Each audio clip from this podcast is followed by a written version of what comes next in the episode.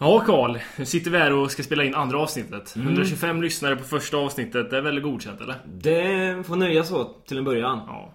Ingen jättehybris men... eh, Nej, nej. Det är bra. Dock inga mail, vad tycker vi om det? Det, det är inte bra. Det skulle vi gärna vilja ha lite mer kanske. Ja, mer mail. Nej, nu får vi steppa upp där. Mm. Dags för avsnitt två. Nu kör vi.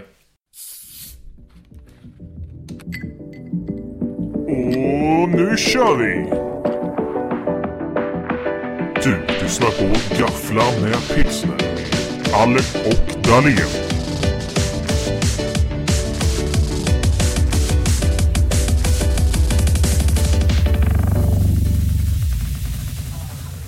Ja, sådär. Nu sitter vi här igen Karl. Mm. Samma gamla slitna soffa. S- Sliten. Det är mitt IKEA-hem. Ja, det är väldigt fint. Jag gillar mitt IKEA. Jag gillar ditt IKEA också. Och hur har eh, de senaste veckorna varit efter första avsnittet? Ja, man har ju knappt kunnat gå ut utanför dörren liksom innan. Där är han. Karl Karl Dahlén, den snygga från eh, Gaffla med pilsner. Vadå, jag är en fura då eller? Ja, det, det sa jag inte. Men, Jag har ju skaffat skägg nu när det är No Shave November. ja, ser Det bidrar ju lite till att jag blir lite fulare och sådär. Framgår inte så tydligt i podden då kanske, men ja. Nej, Det ser väldigt bra ut. ja. Man får kolla på omslagsbilden för avsnittet så kan Det, man det se får man göra, så får man se mitt lena lilla babynille också. Ja, så får man se hur hårig jag är. Ja, Nej, vi ska ju inte prata om hur håriga vi är. det, Det- det kan vi göra en annan gång. Det är en lång historia. Men, det är ju inte vilket avsnitt som helst utan vi har ju tagit hit en gäst idag. Mm, man får hoppas att han tar bussen. Ja, det bjuds ju på Det pilsner. bjuds ju på pilsner. På pilsner. Ja, vad har vi för pilsner idag? Har du berättat för honom att det bjuds på pilsner? Jag har berättat att det bjuds på pilsner. Vilken tur. Mm. Ni kanske undrar vem det är som har bjudit hit? Tänker inte riktigt avslöja det än. Vi tänker ge lite ledtrådar så här Ja. innan. Eh, Han eh, har 118 följare och följer 46 personer på Twitter. Mycket mer än vad jag har. Tidningarna skriver honom. VF skriver att Karlstad IBF försökt värva Skoghalls tyngsta namn. Han är din tyngdaste. Men hjärtat sa nej. Han har ingen Facebook, inte vad vi har kunnat eh, lista ut i alla fall. Och hans senaste tweet var förbjudet att sparka boll i väggarna. Han sitter i rum 11C 429. Här kommer han.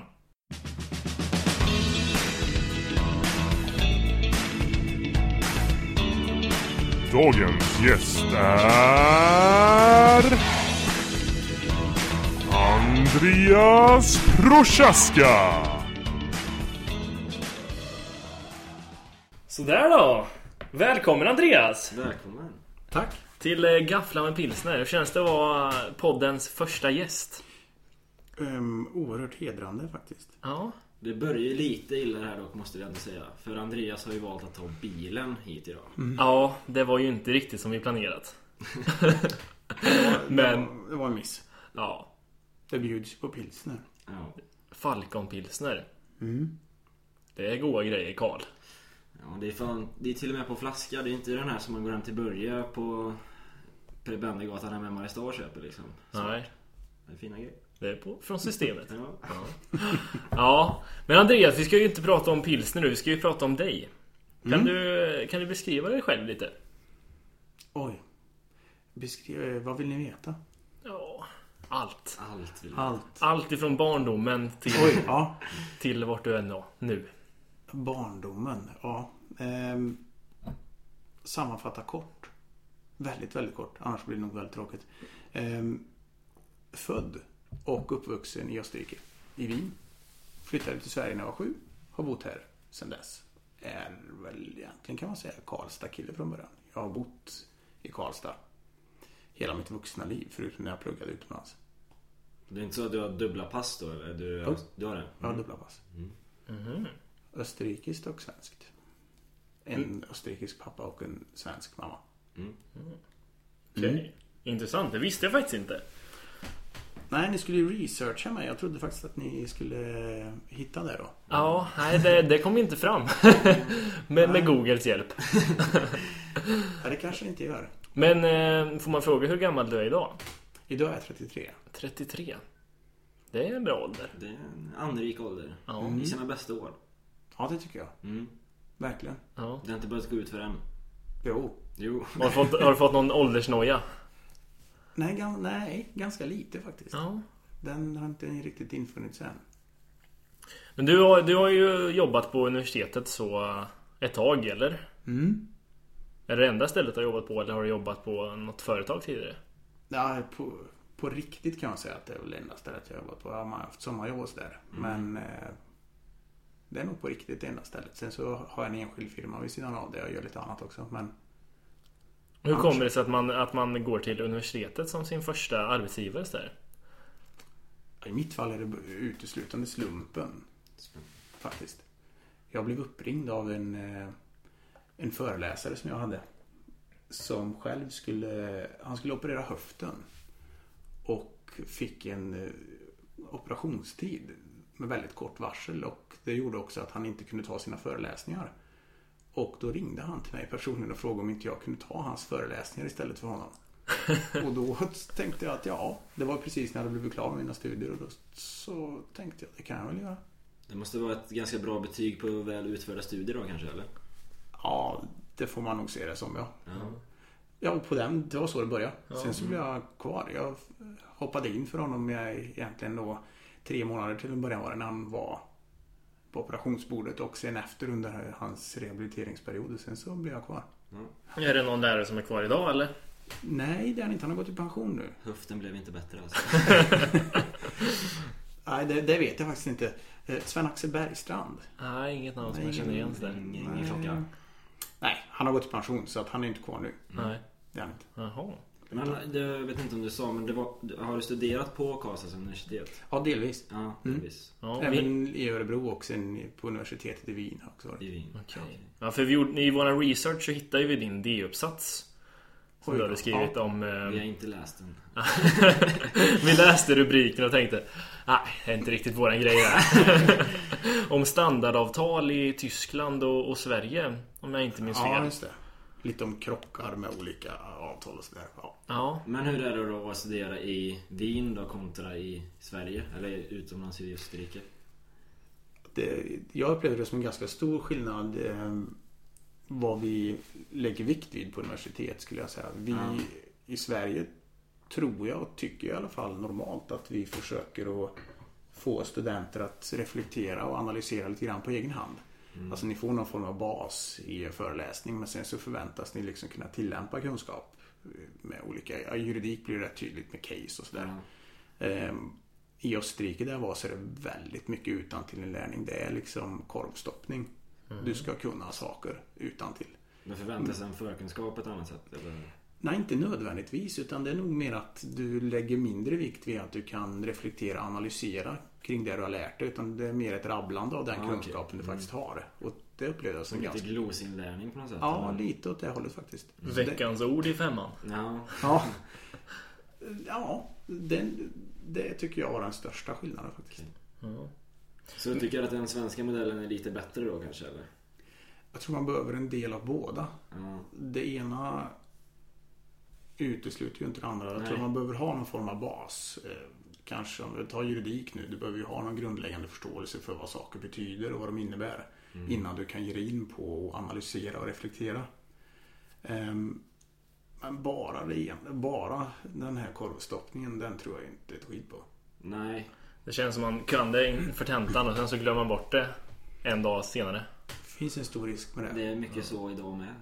Ja, det- Faktiskt. det, det, det känns inte så roligt heller. Ja men det finns kvar och det, det Ja. finns det ju delvis även i juridik. Jag ska inte sitta här och säga att vi är bättre än någon annan men, men det, fin, det är eh, Man försöker ju ändå få in ett visst mått av reflektion liksom. Mm. Eh, Jag upplevde inte riktigt att det var så i Österrike. Nej, okej. Nu läste ju inte där i flera år men ja, jag, jag tyckte ändå att det var en stor skillnad. Mm. Hur är själva allt annat än studierna skiljer det sig i Österrike? Studentliv och sånt? Eller du kanske aldrig har kört något sånt riktigt studentliv, liv om man säger? Ja, jo det har jag väl men kanske inte Ja, kanske inte som en helt vanlig student om man säger så. När jag, när jag läste i Wien så jag har ju delar av min familj i Wien vilket Ja. gjorde att det blev en annan typ av studentliv för mig att passa var lite på. mer hemma på något sätt ändå? Ja. Jag var ju ja, men jag var hemma liksom hos mina, ja, framförallt hos min farfar och hälsade på väldigt mycket så att det blev Mm. ju lite annorlunda. Men jag skulle nog säga att det är lite annorlunda även eh, Just det här med pilsner skulle jag säga lite annorlunda. Ja. Det är mycket mer i pilsner eller? Kanske inte om man eh, slår ut det på en hel vecka tror jag. Ehm, Svensken dricker ju på ett ganska speciellt sätt. Ja. Kanske mer så. Men där var det ju De drack ju öl till lunch liksom inne i universitetskafeterian och sådär. Det var inget konstigt med det. Det var ju nästan märkligt om du inte gjorde det. Mm. Ja, så att, mm. Jag kan ju tillägga att vi fick ju om, om eh, Vi fick ju sätta oss på ett annat ställe än vad vi trodde först. Vi skulle sitta i skolan eh, i gläntan Just det. och pilsna lite. Vi gjorde ju lite research där om det gick, var möjligt att få tag i pilsner fanns. Ja, Det sa ju du när vi hade möte med dig att det, det, har fanns- funnits. Det har Ja. funnits möjlighet, det vet jag. ja men tyvärr Jag så... tror till och med, till och med bara för något år sedan när vi började plugga här. Tror jag såg att det fanns öl liksom att köpa. Men tyvärr så serverar de ju inte öl idag. Nej. Det är synd. Det är, det är en liten pik där. Om Ja. någon i gläntan lyssnar på det här avsnittet så uh, inför pilsner. Ja, det saknas. Det saknas. Men eh, för att eh, dra tillbaka lite till eh, det här att du sa att din eh, lärare ringde till dig. Hur uppmärksammad blir man som eh, student? Är det ansikten man lägger på minnen eller är det så att man bara glömmer, glöms bort eller vad man ska säga? What's his face? Och en svår fråga. Ehm, hur kommer man ihåg? Ja, jag tror att jag är ganska bra på att komma ihåg eh, studenter, det tror jag. Sen kan jag ha lite svårt att placera dem exakt mm. vad de har läst. Eh, just vilken kurs. Men jag kommer nog ihåg ganska många. Du har också ganska stora, för, många elever på dina föreläsningar mm. när du föreläser kan jag tänka mig. Så är det ju. Ja. Det finns ju mindre grupper också men eh, nu senast på Höken och till exempel de var ju 140 150 stycken tror jag. Mm. Det är klart att det är svårt att komma ihåg enskilda individer då. Mm. Det blir väldigt svårt. Alla kan inte vara som Anders Walfridsson, statistiklärare. Nej. Nej. Men det är, man bruk, när man har mindre kurser tycker jag att det är kul att försöka ja, lägga det... namn på minnet sådär, så att man också vet och kan heja och prata lite med studenter. Det tycker jag är lite kul. Det är lite mer rimligt också när det är mindre klasser så också. Ja.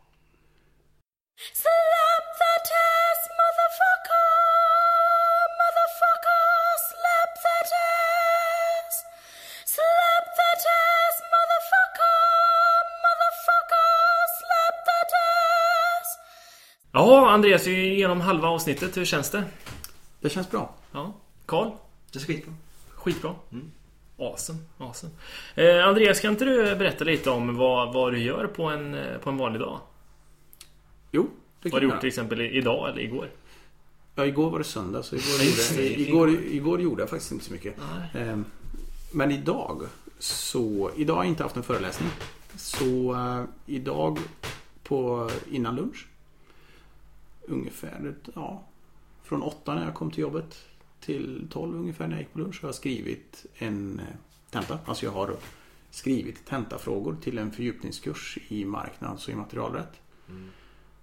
Och plöjt ner förutsättningar till juridiska case på papper kan man säga. Du har ju visat den eh, frågan för oss. Det är liksom tre sidor. En Ja. fråga. Ja, förutsättningar är tre sidor och sen så kommer det lite frågor på de förutsättningarna som studenterna ska analysera. Så att det tar ju lite tid.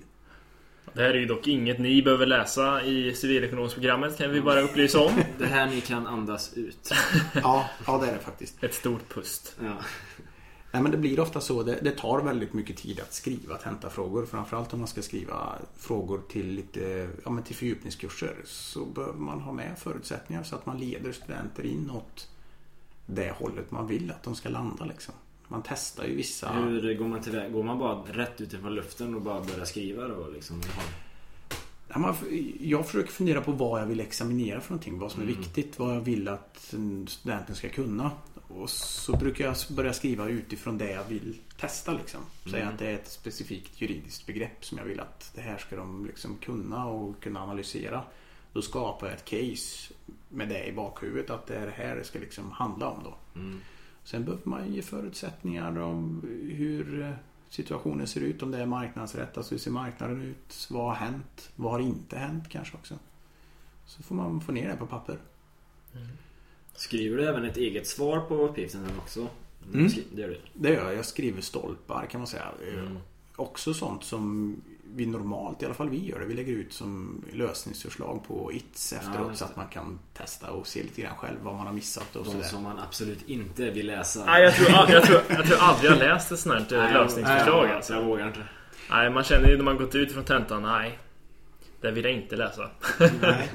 Jag tror faktiskt att det är någonting vi måste göra från universitetets sida. Jag tror att alla examinerande moment som ni som studenter har måste ni få någon feedback på.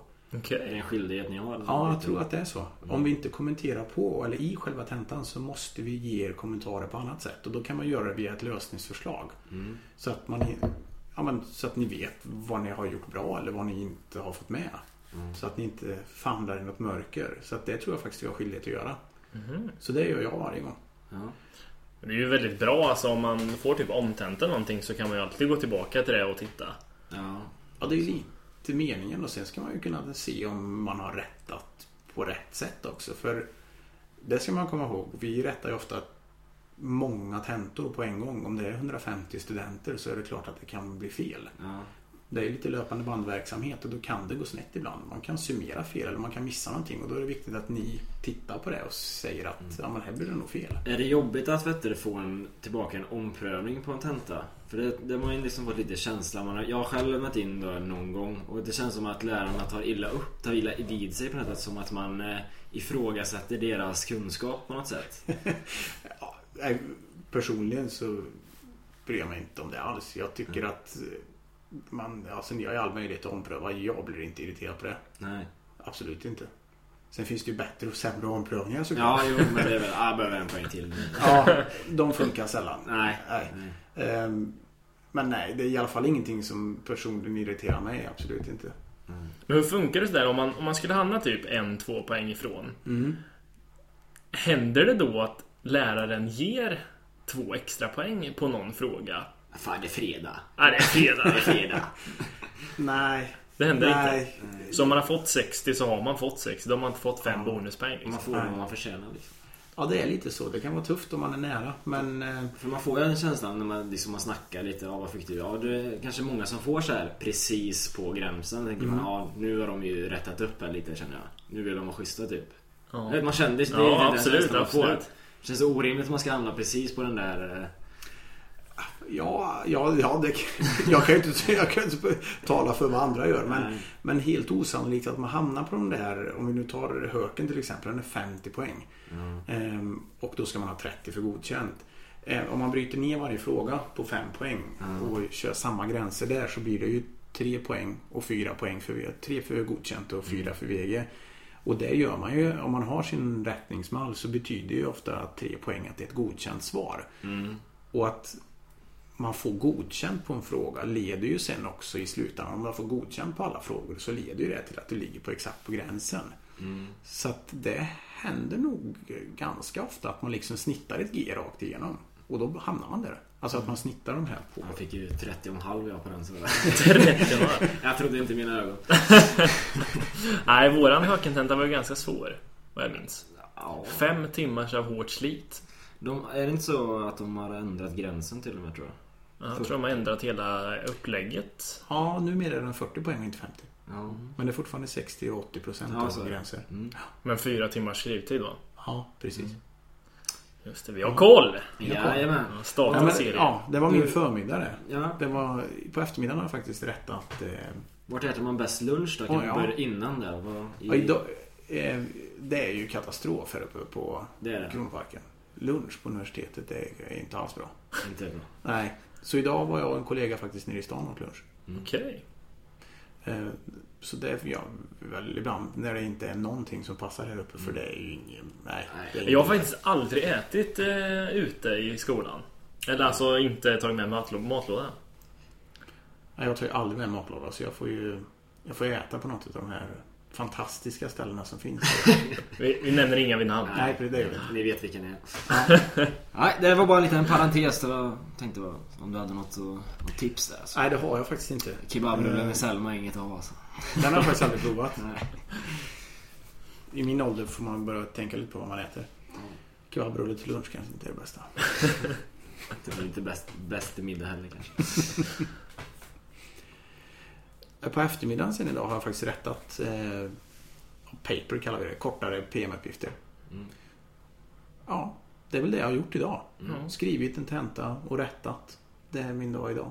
Och så kom du hit. Och så kom jag hit och nu är jag här. Och imorgon är en dag med dubbla föreläsningar, alltså för, förmiddag och eftermiddag. Så då går ju stora delar av dagen åt till just de föreläsningarna. Man kanske hinner med lite administration innan och efter.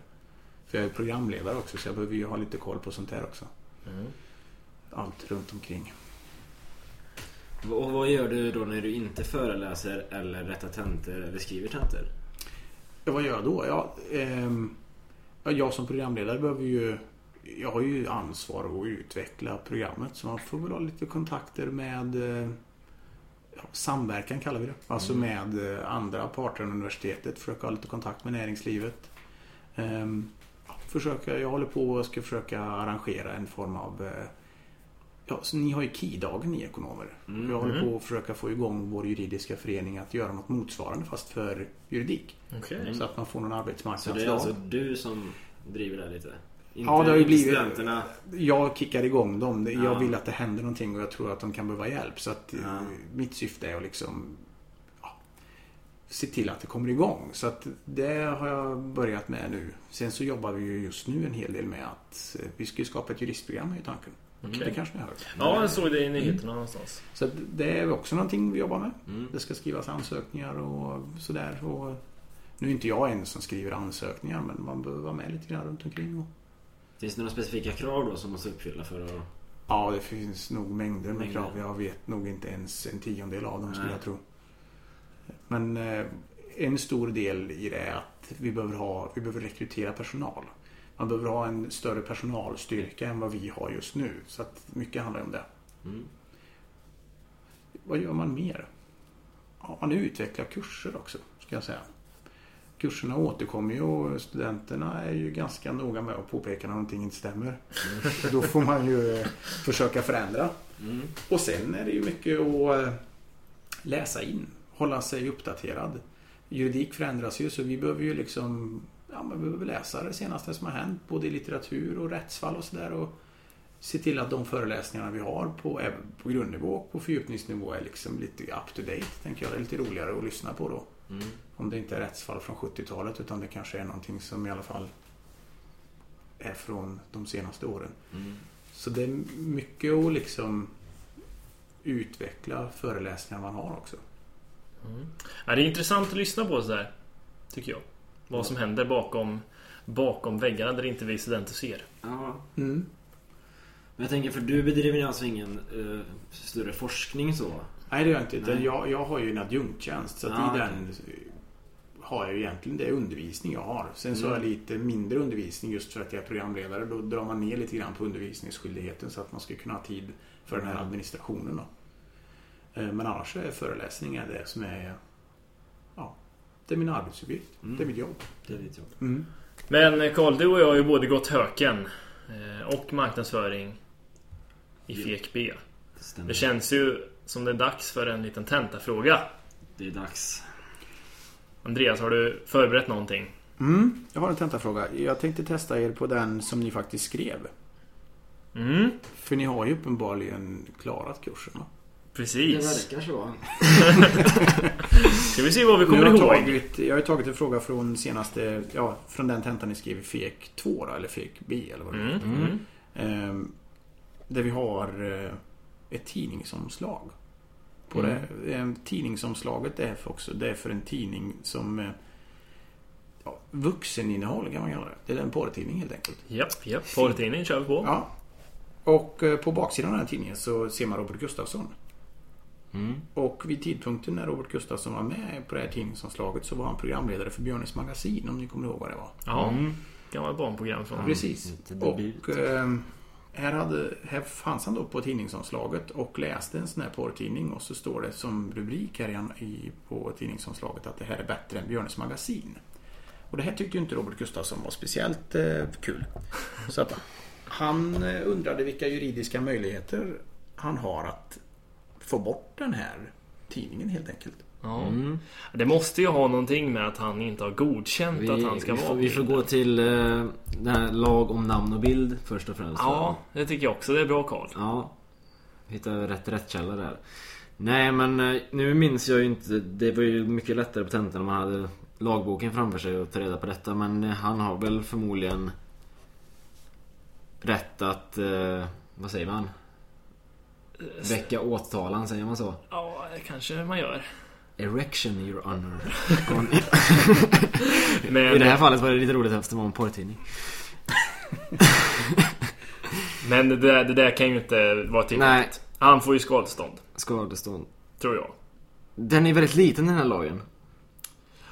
Jag kommer inte riktigt ihåg hur lagen ser ut. Nej, jag tror det var Om det var en liten eller stor Men jag lag. kommer ihåg, verkligen ihåg frågan på tentan. Jag tror jag satte rätt på den också. Men För att inte uttråka våra lyssnare nej. så vi måste komma till några svar Lite, in, lite innehåll tack. Eh, Vi säger så här Andreas. Eh, Det är inte tillåtet eftersom man inte Han har inte har... gett sitt medtyckande. Precis. Och han kan få skadestånd för det här. För den skada som har skett. Och så ska han ha lite för sveda och värk också. Det tror jag inte i och för sig. Inte det? Ja, jo, jo, sveda och värk ska han ha för. Okej, ja. Om jag ska summera det här då. Ni nämnde en lag. Lag om namn och bild i reklam sa ni. ja. Det är alldeles riktigt faktiskt. En poäng. En, ja. Okej, ja, ni kan få en punkt på det. Yes. Ehm, enligt den lagen så får man inte utan samtycke utnyttja någons namn eller bild. Så det är alldeles riktigt. Så samtycket har ni ju satt också. Ehm, om man gör det, alltså utnyttjar namn eller bild, så kan man bli ålagd att betala ersättning. Ni kallar det för skadestånd och det är väl ofta det man säger. Den här skadeståndet delar man upp i två olika delar. Det var ni inne på. Du sa sveda och värk. Det kallar man inom juridiken för ideell skada. Alltså sånt som man inte normalt kan mäta i pengar utan sånt som på något vis har drabbat dig personligen. Och sen kan det också finnas en annan typ av skada som ni var inne på. Så här får man ersättning, eller Robert Gustafsson får ersättning, men han får en tvådelad. Han får dels ersättning i vad man brukar kalla för skäligt vederlag. Det är ett modellarvode. Alltså det han skulle ha fått betalt för om man hade gjort det här som en riktig reklamkampanj. Och sen får han också för sveda och värk, alltså ideell skada, därför att han syns i ett sammanhang här som inte är så passande för någon som är programledare för ett barnprogram. Så att han, han, han får alltså dubbel ersättning kan man säga. Nej, jag summerar det som full poäng va? ja, det Full det får man point! lov att säga. Det gjorde vi bra. Ja, ni, ja det gjorde ni faktiskt. Eh, Det gjorde ni bra. Men ni har ju klarat kursen också så det är bra. Precis. Det var väl tur det. Det var Ja. naturligt. Sen kanske frågan var lätt, jag vet inte. Nej, jag tyckte det Jag tyckte inte det. Ja, men just den lagen var ju inte så svår att ta till sig riktigt. Nej, och den var ju precis som du var inne på, den är kort, den är sex paragrafer lång. Ja, jag brukar precis. kalla att den är studentvänlig, den är rätt, rätt Mm. lätt att ta sig igenom. Den finns bara på en sida. Ja, den är, jag tror den är en tredjedel sida i den blå lagboken. Ja. Och så är den inte speciellt komplicerad, alltså språkligt, utan den är Nej, ganska enkel att förstå. Och det är bra, för det är all juridik är inte lätt att förstå. Skatterätt. Skatt, skatterätt, skuldreglering Men, eh, och allt vad det nu kan vara. Precis. Men nu har vi pratat lite om vad som har hänt, eh, eller vad händer under en vanlig dag. Och Andreas och sen lite med tenta frågor och tentaresultat och sånt. Mm. Ska vi gå till vår sista programpunkt nu då? Det tycker jag. Ja, då kör vi.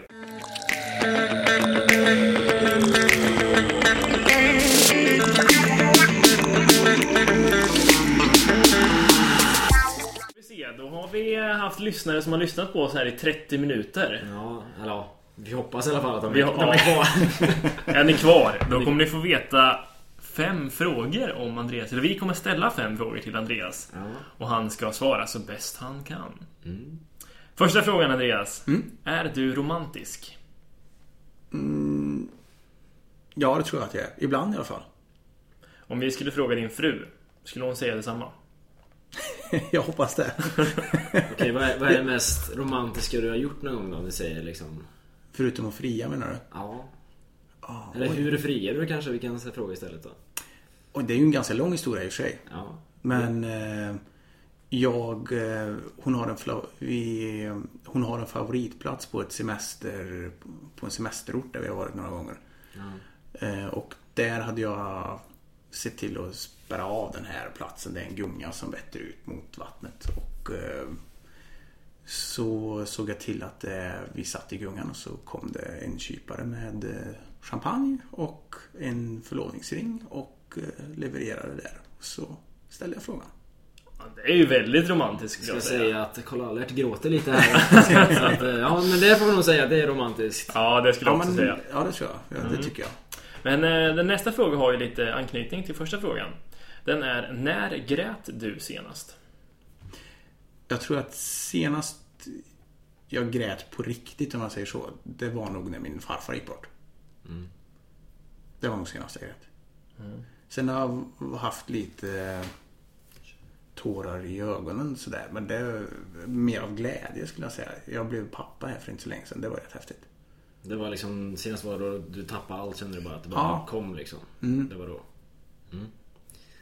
Mm, nästa fråga. Yes, eh, hur får man dig i säng? Ja, man behöver heta Anna och vara gift med mig, tänker jag. Ja. Det känns som en förutsättning. Som jag skulle döpa om mig till Anna och sätta en ring på fingret så... Så är du fortfarande inte gift med mig. Hur fick man dig i säng innan du var gift med Anna då? Ja, då, vi har varit tillsammans väldigt länge. Väldigt Så att eh, då var man tvungen att heta Anna och vara just den personen. Ja, säkert Ja. svar. Ja, Mm. Ni hör ju hur romantisk han blir. Ja, ja absolut. Ja, nu då till alla studenter som ska läsa HÖK, marknadsrätt och lite andra kurser. Hur ska man gå tillväga om man vill imponera på dig? Förutom att bjuda in till en podd menar du då? Ja, Mm. Ehm, ja, det, det roligaste som finns för, för mig det är engagerade studenter. Det är fantastiskt kul. Så att visa engagemang, det ska man göra. Det ska man göra. Ja, det ska man göra. Det är väldigt kul. Allting blir väldigt mycket roligare för den som håller i undervisningen då. Om det är föreläsningar, seminarier eller vad det nu kan vara. Det är ju en dubbelriktad väg det där också. Man måste ha en engagerad lärare för att få engagerade studenter. Och det, Så är det ju. Det jag håller med. vi kan vara överens om att vi tycker att Andreas är en ganska, eller är en väldigt engagerad föreläsare. absolut, absolut. En av de bättre. En av de bättre. Och känner man engagemang från studenter då så blir det väldigt kul. Det, är, det finns få saker som är så kul som att gå från en föreläsning eller övning eller ett seminarium när man känner att studenterna har haft, lärt sig något och haft väldigt kul. Sista frågan. En lite seriös fråga ändå tycker jag. Om jordens undergång var runt hörnet, hur skulle du då spendera det sist, din sista tid i livet? Oj, du fick en dramatisk fråga. Ehm, som nybliven pappa så får jag säga att det skulle vara med min familj då. Var spelar nog faktiskt ingen som helst roll. På gungan. Ja, skulle man kunna på, tänka på platsen. På platsen. Avspärrad. Ja, Med en kypare som kommer. precis. Nej men det skulle nog vara, som sagt, det skulle nog bara vara med familjen tror jag. Ja. Ja, men det, jag skulle svara samma sak. Ja, jag hade inte vågat göra annat. Nej, inte det heller. Nej. Nej, Det var väl eh, dagens. dagens avsnitt är eh, till ända. Vi får rikta ett mycket stort tack till Andreas som tog sin tid. Tack själva, det har varit väldigt kul. Eh, glöm inte att skicka era åsikter eller eh, tips till eh, gaffla.karlekon.com Och nu kör vi! Du lyssnar på Gaffla med pilsner. Alec och Dahlén.